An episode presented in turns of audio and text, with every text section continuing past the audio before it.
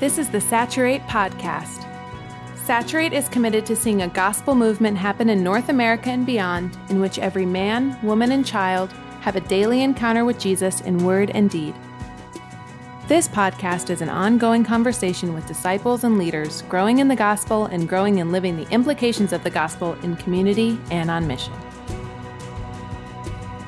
Hi, it's Brad.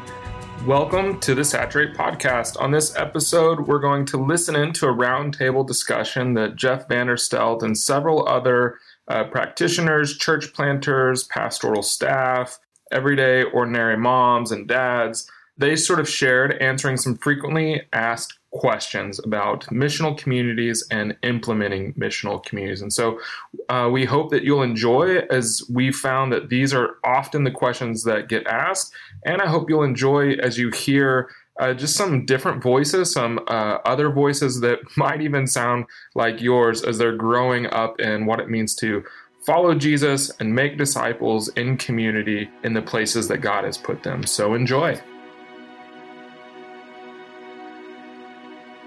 Hey, my name is Dawson Jones, and I'm in Soma, Tacoma, just down the road, and uh, been down there for a little over two years uh, on staff and a church planning resident there. My family, we are getting ready to move to Eastern Europe, where I grew, grew up, to help with church planning there. That's me.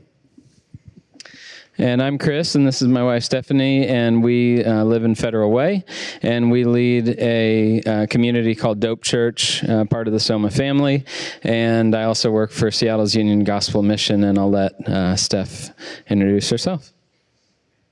And um, I am Stephanie Thomas, and I teach elementary school. I um, am a reading interventionist in a school close to our home. I'm Saundra Chamberlain, and I live in South Tacoma, and uh, my husband and I helped plant Soma Tacoma twelve years ago, thirteen years ago. I've lost track. And my husband and I lead a missional community, and our focus is the Lincoln High School football players.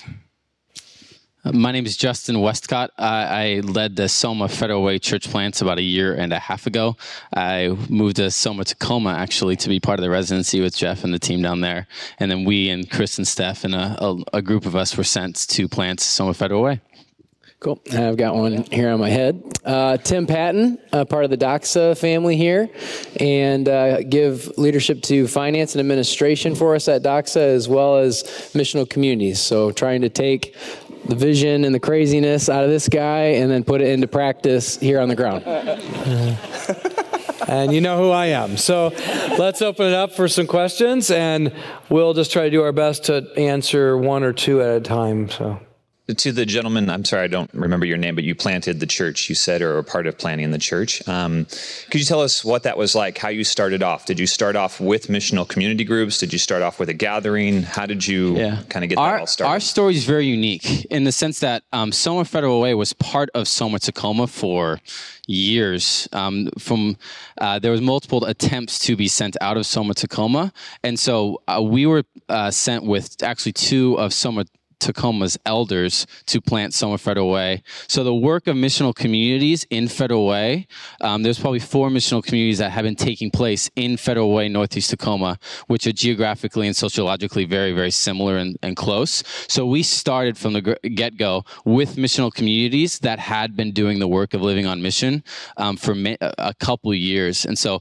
we're unique in the sense that we didn't parachute in, hey, we're drawing a core, starting with one missional community, then build off of that. Um, we had a great, I mean, and I say this kind of like I'm not a real planter in the sense of I have, I had a, I mean, I had elders with me. Um, I wish our story was more true than it actually is, where groups of missional communities are planting together. Um, the health, the maturity, the the level of um, intimacy that was already there in the planting process was remarkable. Um, with that being said, we are very focused on missional communities. I literally am late here because we were just at a coaching with our missional communities. So that is our focus. That has been from the get-go. And we put a lot of energy and effort into that. And so it's very much, uh, we wouldn't be Soma Federal Way without missional communities. There, there would be nothing.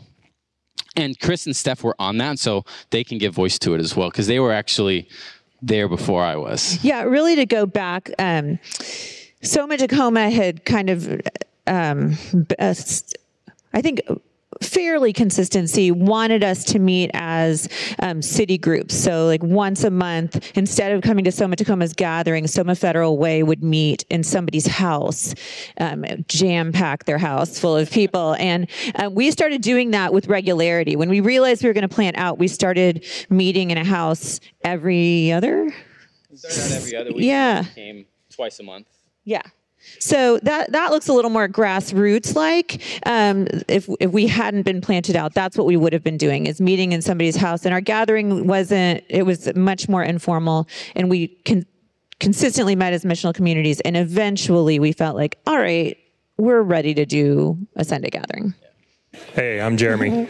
Uh, so we are all, we're all coming from Albuquerque, New Mexico. And one of the problems we're seeing in our church, a fairly large church, six, seven hundred people, one of the problems is new people who are coming into the church on Sunday morning, believers or non-believers. And if we have these missional communities who are, they're full because they have capacity or they don't have any capacity left, how do you deal with welcoming those new believers into the missional community family or the family of the of the church itself? You know, I'm sure there's lots of ways to do this. One of the things that we're doing right now on a little bit of a trial basis is uh, having new groups that can form by region.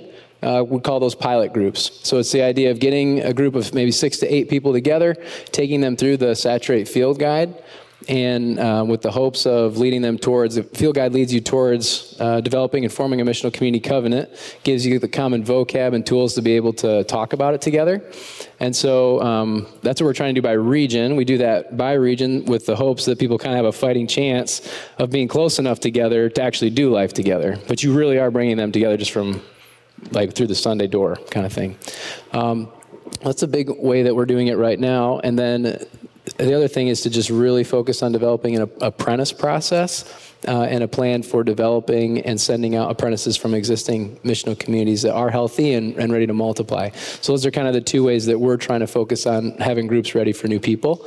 The pilot groups are, um, so far, have, have gone pretty well. We've had three of them.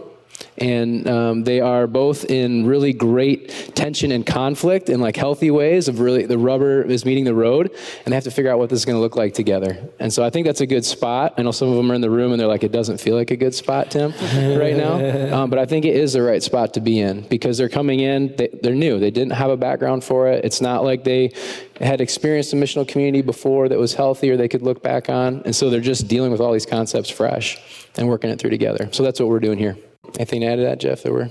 I think that's good. I, I think in some ways you have to, you have. I, I would probably be more prone to put a new believer or a non-believer in a missional community than a seasoned believer uh, in one, unless they were re- willing to get trained and equipped to actually take some leadership. Uh, I, I say that because oftentimes I think we need to protect our groups from the person who doesn't want to actually join the group for the sake of mission. And sometimes that happens. And so I think we have to, it's nice the pilot group allows us to get them through a process where they can say, okay, now I know what you're talking about and I know what I'm getting into. Um, or... Um, let's protect groups from having too many Christians come into them, and then we have no room for mission to reach lost people, which I see happen all the time. And people are like, man, our group grows so fast. Well, how? We just filled it with all the people from Sunday, and then, but we don't have any unbelievers at all that we've reached.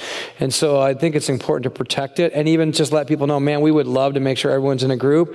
It's going to take a while. We're a little behind on leadership development. Um, we'll do our best. Uh, so I think in some ways we just have to be ready to disappoint some people a little bit in that process, which I don't want to, but I think I have to, I have to for the sake of the effectiveness of a group at some point. Hi, my name is Andrew, and this question is related to uh, the Federal Way plant, and I guess whoever was a part of that process um, in initially kind of assessing the the core team and maybe core M Cs as they were going out. Was there certain giftings and uh, that you guys saw that you needed um, together as a leadership team or or whatever? In uh, or were there things that were obviously lacking in just knowing what you were going into in, in the Federal Way context that, that you saw a need, and kind of how did you go about maybe getting more people a part of that? Hmm. So was there, I'm going to rephrase it if I make sure I'm understanding you well. Was there on the ground a leadership team that were multifaceted gift-wise, and were there holes that were missing in that? Is that answer? Is that a generalized yeah, understanding? Yeah, that's, that's pretty good. And just how did you assess whether that was a healthy variety of gifts and, and just kind of um, unity there? Yeah, I mean, everybody here was part of that. Um, and so a lot of voices can be put into that. Part of the assessment was um, the gift, the gift-wise specifically, um, it was being led by two elders, like I mentioned, um, and Chris and Steph as well. They were in the elder process and now are currently elders. Um, they, the process of identifying was, uh, oh, excuse me, the elders that were on the ground were very much shepherd teachers. Um, they loved people really, really well, um, and they loved to help understand and ground people in scriptures. Um, the part of me being a resident in Tacoma um, and coming into Federal Way was to help kind of bring some of the um, outward leadership, um, development, system structures types things into it. And so part of me even being there is to round out the team. Um, Chris and Steph are amazing at what they're doing with Dope Church. Like, it's unbelievable what they're up to. Um, And that, like, encourages us as a body, and we're trying to get M Cs to help what they're doing with Dope Church. It's a very unique dynamic in the midst of that. So amongst the leaders, um, it was pretty obvious that there were some things that were missing. Uh, for instance, there hadn't been any really, like, strong baptisms in a while, and so that was something that was lacking. Um, there weren't anybody really trying to think next step, um, what's coming after this. It was just um, really what's going on now from my perspective that um, was missing, and there still are things missing. Uh, we have a great plurality of leaders that are really submit to one another well in our giftings, uh, and yet we're still lacking in some of those things, so um, we're still needing somebody to really help us like dive into and incarnate in Federal Way, and um, even more so love our city and be led by the Spirit um, and lead in that way. Uh, but on the ground, it was very much a great team that was like, I would, what I've said in the past, and I still say to this day, is I had a, if there was a church plant and the more like par- somebody would have parachute in, and they had one person or one family um, that was like the majority of my church plant, they would have made it. But I had ten of them. Yeah. So the people on the ground were phenomenal in that regard, leading missional communities, part of missional communities, giving oversight as elders, that just allowed for it to be really healthy from the get-go. I'd add to that, too, that um, the people you need are probably already a part of your family. I mean, not necessarily blood family, but your uh, your with our Soma Federal Way family and with our Dope Church uh, team and family. Um, what we're finding is we do pray for new workers for the harvest. In fact, most of us have that little alarm at ten oh two uh, for Luke ten two b uh, to pray for workers of the harvest. And another aspect of uh, being family is activating uh, those latent gifts or those gifts that people aren't bold enough to use. And so um, identifying what you already have is super important, uh, and empowering and equipping people to use their gifts and and inspiring them. I can't say we figured it all out yet, but we're learning uh, as we go along. Uh, within our Dope Church uh, team and spe- uh, specifically, we're seeing more of those gifts expressed. And some of the reasons uh, those gifts aren't expressed is because some of our people come from very traditional settings where the pastor does all the work, and I sit and I consume and uh, don't do a whole lot. But we hope and we pray that more and more, as I'm sure you all do too, that the entire uh, church family is growing in the gospel to express uh, that gift or those gifts uh, that are necessary for the mission. So, yeah, I'd encourage you to uh, find out, are there people just kind of scared to express those gifts, and how can you Um, build into them and encourage them? I would like to know some of your maybe best practices or ideas with um, kids and missional communities. Um, uh-huh. We have a large amount of children um, uh, that we have every week, and so kind of how to include them in the things that we're doing, how to disciple them. What does that look like for moms who have a tendency to you know, want to take care of the kids first and then miss out on some other things, or sometimes mm-hmm. it feels that way. So mm-hmm. some ideas or best practices you found. That's good. Yeah, that's a good question. That's a very popular question. um, yeah, our missional community has gone through seasons of having tons of little kids. I think w- at one point we were completely outnumbered. Like we had like thirty little kids and like twenty adults, and we were panicking. Like, what are we going to do with all these little crazy munchkins? And um, hmm. it's just kind of, you know, they get bigger. They go into different seasons of life. So just trying to really figure out like what's best for the kids. We've done things like doing the storybook Bible with our kids, or having a couple of us teach them that and then do like a craft project when they're little. Um, now, right now in our missional community, we have, my husband and I have three boys, and then we have two other boys, and it's crazy because they're wild and they need to be outside running around. And honestly, like we don't do a ton of teaching with them, because they're at school all week, they get kind of burnt out, they come to the gathering on Sunday mornings, but they're living life with us right now. Like, we go to Lincoln High School football, they are with me, they're serving snacks, they're carrying things at Gatorade, um, they're just in it with us, they love it. They get to be a part of it. Three of the boys in our missional community are the ball boys for the Lincoln football team. So we travel on the bus with the team, they're just part of it, they know that this is what we do. Um, when they're littler, it's a lot harder to do those things. But even when they were little, I'd be like, let's make cookies. Let's go bring them over to our neighbor's house. You know, it's just like those small little like everyday things. And um, even trying to include them in our missional community, like, hey, do you have anything to add? Can we pray for you? And just kind of inviting them into it as much as possible when we're having times of talking or eating meals. It's like those simple things that really, really count. I was just going to add that. And I don't think you're necessarily saying this, but sometimes when I hear that question, I ask a couple more questions and eventually realize they're talking about what do we do with our kids during the missional community, like hangout meal time, once a week time. And I think sometimes even just giving people freedom to say whatever, like you can you can have someone else take them to a movie because they're still a part of that missional community for the rest of the week, doing ball boy stuff at the games. Or and I think that's what's really key is actually having the freedom if your missional community isn't in a season where uh, you, you do want to go through um, some stuff on, on shepherding that the kids won't be able to track with during your, your hangout time, that that's okay because they're a part of the missional community because they're a part of a family. So I don't know if that's what you were talking about or not, but I think it's definitely being intentional. How can they be a part of that family time around the dinner table, but then having the freedom to let them do something else because they're going to get discipled the rest of the week because people invested into them. Can I just give you a little end game? Not that I'm anywhere close to the end, but I do have a middle schooler, and um, And life is totally different when they head into middle school. And she's been in her Soma family long enough that I am relaxed about the fact that she's going to have things she does not talk to me about, but she is going to talk to my Soma family about them. Or they're going to see things that I don't see. And she is totally secure in those relationships because that's the end game. She is totally secure in those relationships because they all point her toward Jesus all the time. And um, that is way more important to me mm-hmm. than anything else that we have achieved with her or for her the entire time, save, you know, her surrendering her life to Christ. Mm-hmm. The other thing I've found is that when you let kids, like in our missional community Wednesday night, it's pretty much free for all. Go have fun, hang out, eat lots of good food. It, when you let them do that, you actually see how they actually are broken.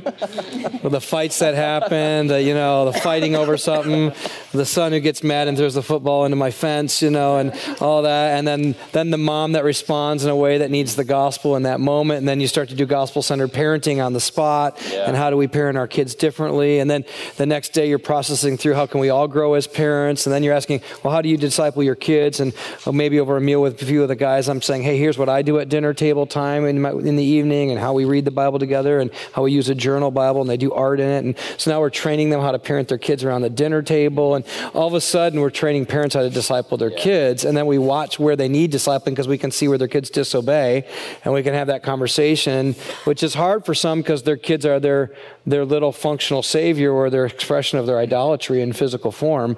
And so when you confront it, it's like, well, don't you talk about that? That's my kid, and that's how we parent.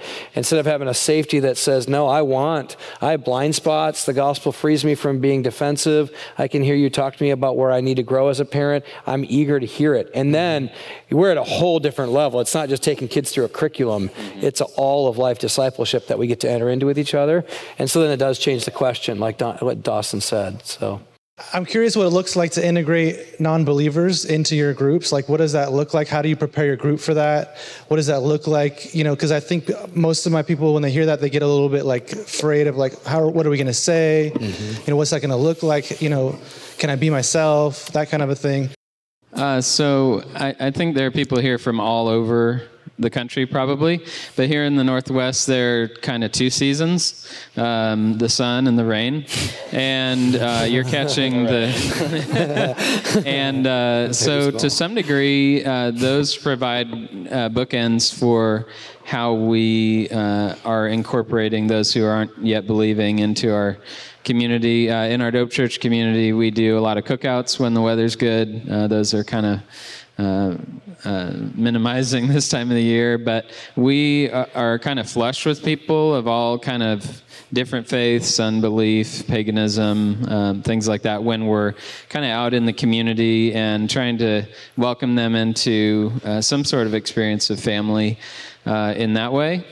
And uh, we just kind of pray for them and leave it up to the Lord if they're going to continue uh, with us Uh, when we go indoors, uh, when, you know, everyone else hibernates uh, around here. But uh, it's, it, I was thinking during the answering for the last question, there's a lot of intentionality be- behind the unintentional.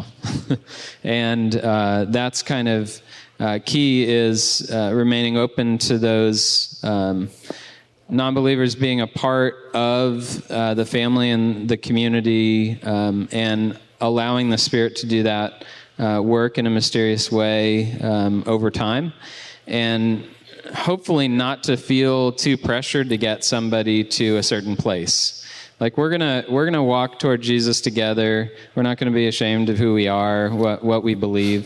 If you're interested in you know being a part of that um, process with us, by all means, let's see let's see where it goes. So I'd encourage you to, as much as you can, include uh, those who don't yet believe, or maybe have a very small, from our perspective, uh, little grain of faith, but um, pray and ask that the Lord would make that really fruitful and include them and, and love them along the way. I think you'll be surprised at what happens. One of the most helpful things for Christians is actually to be around non-Christians a lot, because they don't realize how much they talk in code, how, how uh, oftentimes con- uh, judgmental they might be, how they don't realize how they're coming across in the way they say certain things. I mean, it's so helpful to have a non-believer go like, do you understand how you sound? You know, and you're like, oh, I never thought about that. So uh, the principle I've given our group is anytime anybody wants to br- invite a non-believer in, the night changes for the weaker member. So, because that's scripture, right? The the, the older or the, the stronger are, are supposed to consider the younger, the weaker, you know, Romans fifteen, more important than themselves, just like Christ did for us. And so the whole night shifts around the, the person of without faith. And, and then we change what we do in light of them. And so I tell our group, you can invite a non-believer anytime you want, and it changes the night. Uh, I tell, tell them you can invite a believer anytime you want, because you need to ask us if they should join our group before we bring them in, because that potentially could change our mission, and we want to make sure we protect the mission. But as far as non-believers, always welcome. Well, first of all, like, how do you get them in the group? They're like suddenly like a part of the group. Like they're just, they are now, because yeah. they've they've joined a life. Uh, there's our our mission field is our apartment complex, which is really very easily defined. It's these two buildings, and uh, there's this. Um, eventually, though, you go from mission field to having just names and faces of people that that you you know are in your, a part of your life. And my wife's really discerning about that. She notices it because I'm looking at both of the buildings, and she's looking at a couple people that have become a part of our group. And she says, um, "You know that L- Lawrence and Demia, this this this couple." She said they uh, they're part of the group, and they actually just moved here. And if we don't become their family, they'll find family elsewhere. So let's be their family to them. But then with that, we had some people that are part of our group. We started inviting this couple in who don't know Jesus yet. Uh, she she did get baptized a few months ago. He still doesn't know Jesus. But we had this this couple in, and and some people that were a part of our group said, you know, I feel like we need to have some other time where it's just us. Mm-hmm.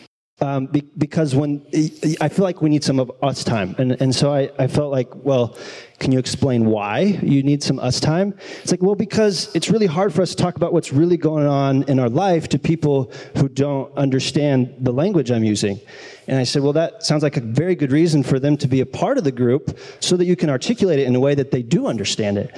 And it's actually might be helpful then to, to bring them in, not just for their sake, but for our sake. Because that's what made this whole thing really awkward to begin with, is that we go have our own alone conversations when we don't know how to do it in a non-awkward way. So that's kind of been our process at Love our it. apartment complex. That's, by the way, stop. That's an example of why the mission is necessary to train disciples.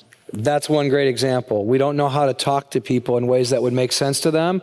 So when all of a sudden we have to, and we have to teach each other how to do it, the mission forces it. So great, great example. And I, if I can encourage you, include them in all of your conversations. So mm-hmm. last December, our missional community was taught, it's, I mean, it's very common in this area to, it's December, you, you bless somebody else, you do a coat drive, and we're having this conversation. Um, a friend of mine from middle school, high school, um, has been hanging out with our missional community, and she's actually, she doesn't know Jesus, and she's bringing up most of the ideas. Oh, what if we did this? What if we did this? And I'm sitting looking at all my, my believing friends who are part of our missional community, I'm like, she's got it. Like, she's got that tin, she's she's got it. And so we actually ended up listening to some of her things and started doing some of those. Yeah. Just like two weeks ago, we have this other couple that's been part of our missional community. It's literally one of those relationships that we don't know why they're still hanging out with us. They, I mean, like, oh, hey, he's inviting me over to U F C fights. I mean, we're we're hanging out, we're chatting. They always come early, they always stay late. Um, and we're talking about D N A groups. Like, one of the, like, we really want to put emphasis in, like, a foundation of disciple making, and we need to make sure everybody's in D N A groups. And they're there with us, and we're talking about it. I'm saying why D N A groups. I'm casting a vision of, like, gospel centrality and all this stuff. I'm like, hey, blank and blank, do you want to be part of one too? Mm-hmm. Um, and so now they're in a D N A group with uh, some of the people that are in our missional community, just in everyday life, being part of consistent conversations around the gospel. So I used to be afraid of, like, oh, I can only talk to them about certain things in certain ways. Now I'm like, I'm not inviting them to an event. I'm inviting them to my life. Mm-hmm. And my life includes these things. It includes D N A. It includes the gathering. It includes barbecues, or it includes skate nights at my son's elementary school. So of course I'm going to invite them into that, because discipleship's in my life. I need to invite them into my life, and this is what my life looks like. And you need them. And I need them desperately. um, we need yeah. them. Like our, like it'll just so easily become. One of our elders, we joke around, he has a tendency to be us for no more. And I'm like, no, we need we need more than that. We need them, because we need maturity. We need to see our blind spots. And so, and it's not an us versus them. It's a humanity needing Jesus. Um, and we just are showing one another that. You know, you mentioned the whole women and, and men doing ministry together and being equal in leadership. And I just think that's so awesome. And I, I'm just kind of curious what that looks like. Well, the first Sunday of every month, we have our elders meetings, which is elders, wives, and then our kids. And we eat together right after the Sunday gathering. Uh, the kid, someone helps take care of the kids, so uh, we as men and women can pray together. We can discuss the key issues that our church is facing together. We want to have both men and women's perspective on those issues as we talk through them together. And so we just we just do that stuff together. We do our elders retreat together, husbands and wives, in the summer. Spend four days uh, at a place, just get away, love each other, hang out with each other, pour into each other, bless each other. When we're considering an elder, we're considering the elder and wife really together. We really believe that they lead together, serve together, uh, give uh, care and oversight to our church together. So that's that's really how we are working it out. Uh, and then that gets worked out by example in how we lead missional communities, and that we don't want them just to be only led by a man or mm-hmm. only led by a woman, but ideally led by men and women together in relationship and, um, and support of one another. So that in a fun, fundamentally, that's how we're doing it. Just saying, like, as much as we can all be together to lead the church, we would do it just like we would do in our own home. Like, we do it together, uh, my wife and I. So how do we do that in the church as well? Jeff, you mentioned yesterday about um, no, no. how sometimes God brings us through seasons uh, where um, where he'll strip everything away from us uh, to give us just a new understanding. Could you talk a little bit about the importance of balancing ministry and family and what that looks like uh, in missional communities? I often don't know how to answer that question, balance. I have never really found any balance, if I'm honest. because it seems like every season changes a little bit. Um, I think Janie and I have committed ourselves to talk openly when it seems like I'm, I or she are not being present. We've made a commitment up until this season to have dinner with our family every night, and it, sometimes it's just with other people, but that we eat with our kids every single night, that I put my kids to bed every night when I'm not traveling and pray at their bedside every night, um, try to be present with them, to kiss them and hug them in the morning, uh, get them involved as much of the mission as we possibly can, sit together in our church gatherings. I mean, just, we work really hard on it. Right now, my kids are in three different schools and two different sports, and so our evening rhythm just got really messed up in terms of dinner, because they practice at five uh through seven, so it's really hard to get this rhythm. So we're trying to figure that out. So when I hear balance, it's like, well, we're really not balanced now in terms of that plan, but my kids feel very loved because we're at their practices and we're involved in their life, and we have to eat a little different time. Sometimes I'm cooking for them instead of, you know, because Janie's driving one and I'm cooking at home, and or vice versa. And so it's really weird to, to answer that question in light of the rhythm we're in right now. But I think the way that we test that is Janie and I try to have a date day once a week or a night, and we talk through how are we doing it, loving and leading our kids really well, and what's missing. And uh, as a guy who travels and speaks, I have to submit to the elders my schedule, and they speak to me about what they see as unhealthy if it happens. And so I submit myself to that process as well. So I don't know, that's somehow how I'm working through it. Mm-hmm. But it seems like it keeps changing on me. Mm-hmm. Right when I figured out how to get it under control, it changes. My kid had to go play football. So anyway, I love it. It's fun watching them, but it's definitely changed our rhythm. So I don't know. I think it's it's being open to be corrected. It's being open to have your kids tell you, I miss you. Where have you been? Um, I regularly ask them, how are you doing? How you feel about me as a dad? Is there anything I can do to improve? How can I love you better? I ask my wife three questions regularly. How can I love Jesus more? How can I love and serve you more? And how can I love and shepherd our family better? And I just ask her those questions on a regular basis, so she gets to speak openly to me about that.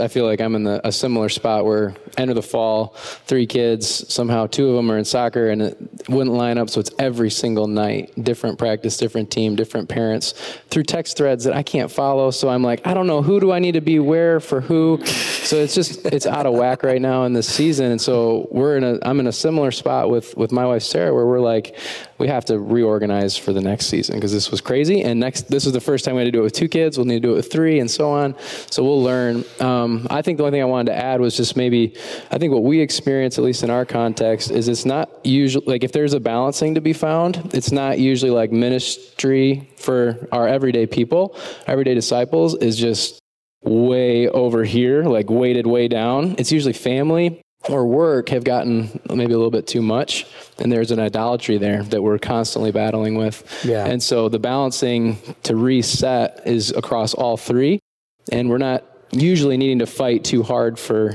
um, protecting the other part of that. So I was really thinking about how, um, generally speaking, when I'm out of balance, it's because I'm doing things for the wrong reasons.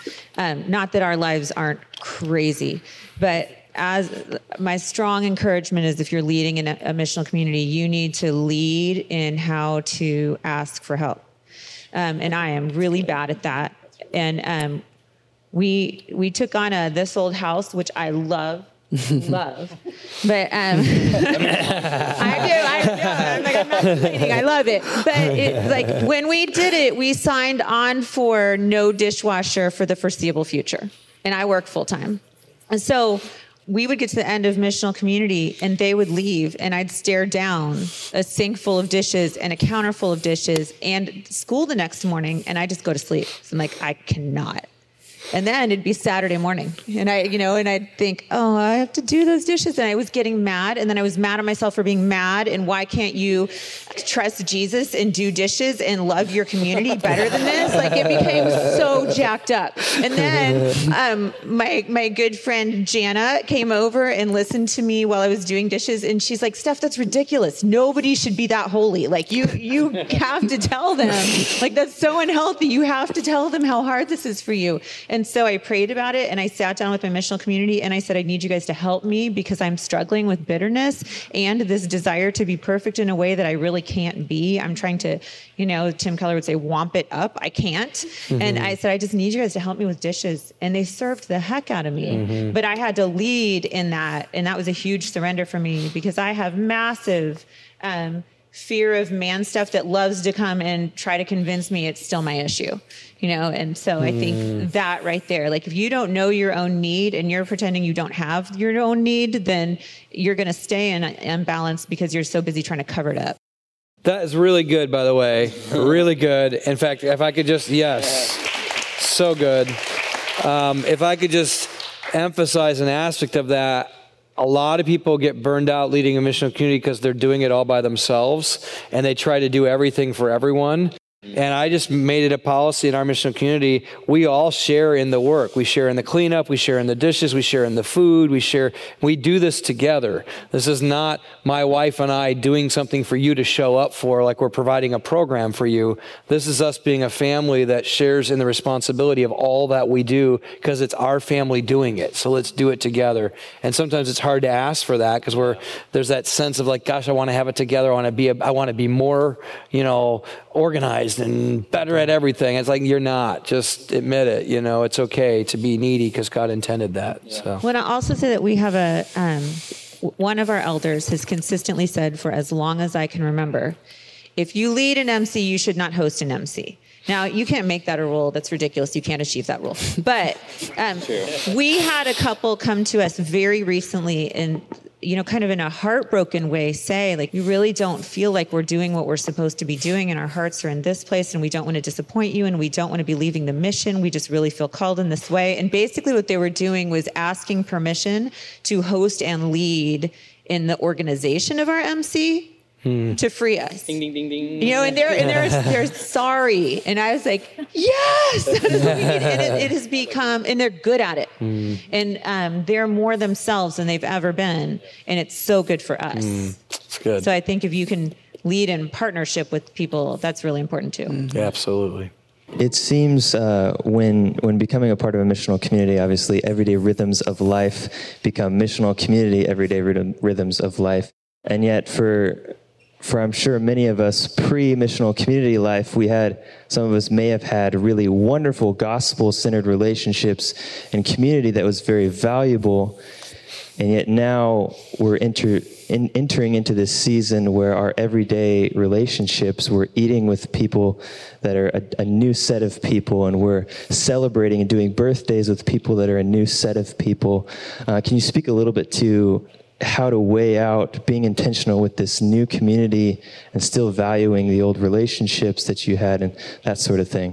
It's interesting. I was going to tell you the connections here, and I guess this is a good lead-in. So Sandra and her husband Todd were students in my very first youth ministry in Seattle, in Shoreline, um, in the nineties. And then when I moved back to start Soma Tacoma, they were the first people to join us in the core, along with Ray and Diane. And there were a few others too, but they were really the first in a lot of ways to really become a part of what stayed with us throughout. And and they're de- dear, dear friends of ours. We love them like crazy. And and uh, and so we even recognize that we had to just say to each other, we're not going to get to have what we used to have. Hmm. And that's not easy when it's the people that you would just always want to be with. Um, so Todd and Sandra are two of my dear, you know, Janie and I absolutely love them.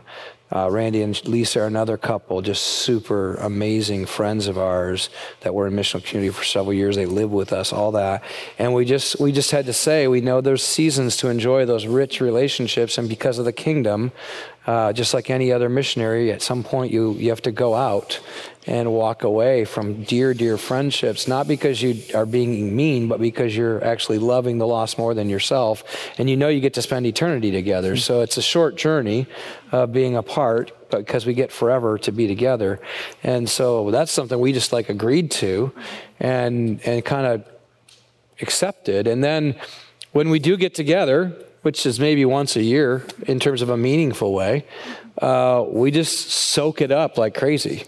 and go, and we think and we reflect and like, look at what God's done over the last twelve, thirteen years. And look at what we've gotten to experience. We'd have never gotten to do that if we just would have stuck together.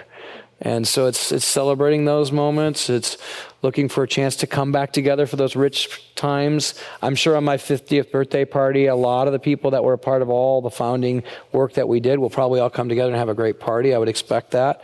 Um, just a hint. Just would like that, in case I didn't say it. Um, So I think there's those key moments you still get to have. We go go to weddings and we run into each other. It's like, oh yeah, we know the same people. And so I, but I think you have to just embrace the fact that you, a missionary has that heart. And if we embrace it, then we can go on furlough and go back and visit. Mm. But we, the mission of Jesus has to be the most important thing at some point. So. So I am not a missional leader or pastor or anything, but I'm a participant in a missional community. And what I'd love to encourage everyone here in is the literally the everyday check-in. So if it's Monday and someone has a job interview, you have an entire family that would love to pray for you. And if it's Tuesday and your dad is having eye surgery, there's an entire family that would love to pray for you. And if it's Wednesday and you're working late, they'd love to feed your son. And so like we literally, our missional community is on mission as a family seven days a week. So when we gather on Wednesday night, everybody knows what's happened in the week because we've checked in by text or by Facebook group or what have you. And so I feel like because we have that connection every single day, when it comes to Wednesday, we can actually go deep and we can show up and serve in ways that we couldn't if we were using that as our time to connect for the first time since mm-hmm. Sunday. So I just would love to encourage people that the everyday stuff really matters when push comes to shove and you know that you have an entire family that's praying for you.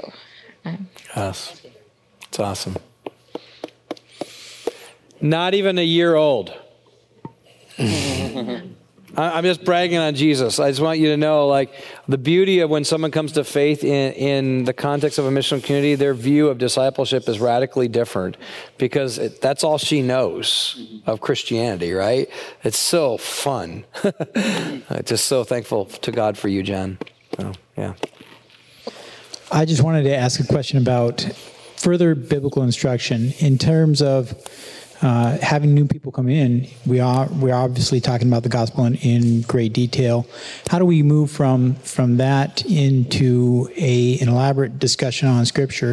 You were talking about D N A groups. Is that the the means of going deep into the Scriptures themselves?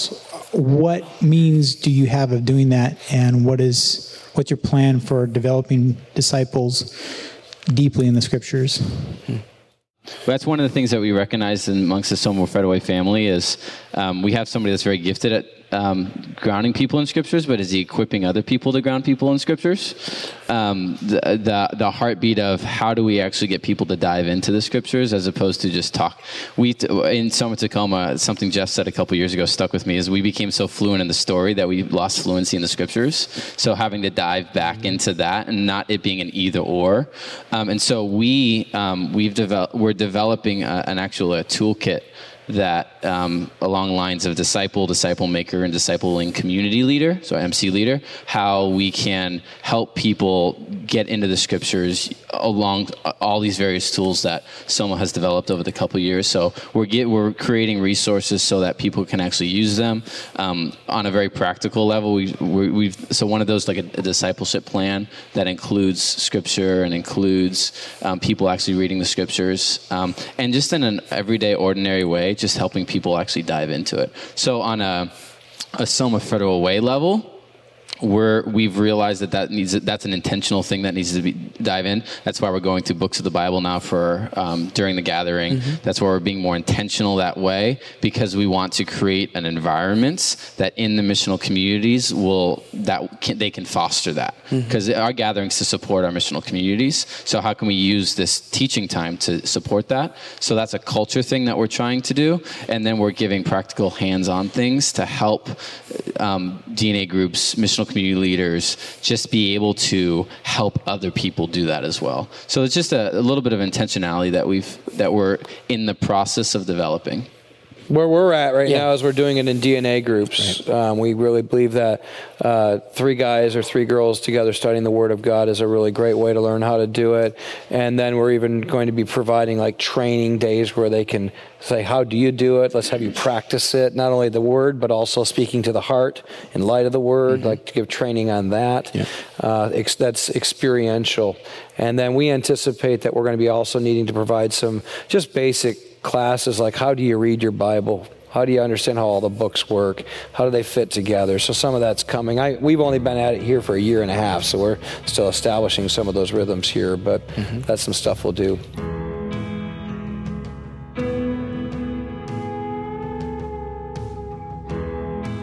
It's Brad again. I hope that you've enjoyed that conversation of these people talking about just the basic stuff of starting missional communities as well as some of the more detail-oriented things. Uh, this also sort of comes to a close our summer plan of bringing you guys different teachings, different learnings, different uh, actual pieces from our Saturate catalog of video trainings that we have online. We've been making them into audio format for you through this podcast. In the next couple weeks, Jared and I will start back again as we dive into some very practical conversations of what it means to be motivated by the gospel and making disciples in community and on mission. Today's podcast was edited by Ben Fort, and our theme music is written and performed by the band Mopac. This podcast is produced by Saturate. Saturate's hope is to see one missional community for every one thousand people in every city as we see the glory of God fill every person, every place, and every church.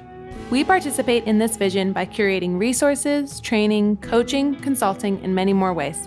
Find out more at saturate the world dot com.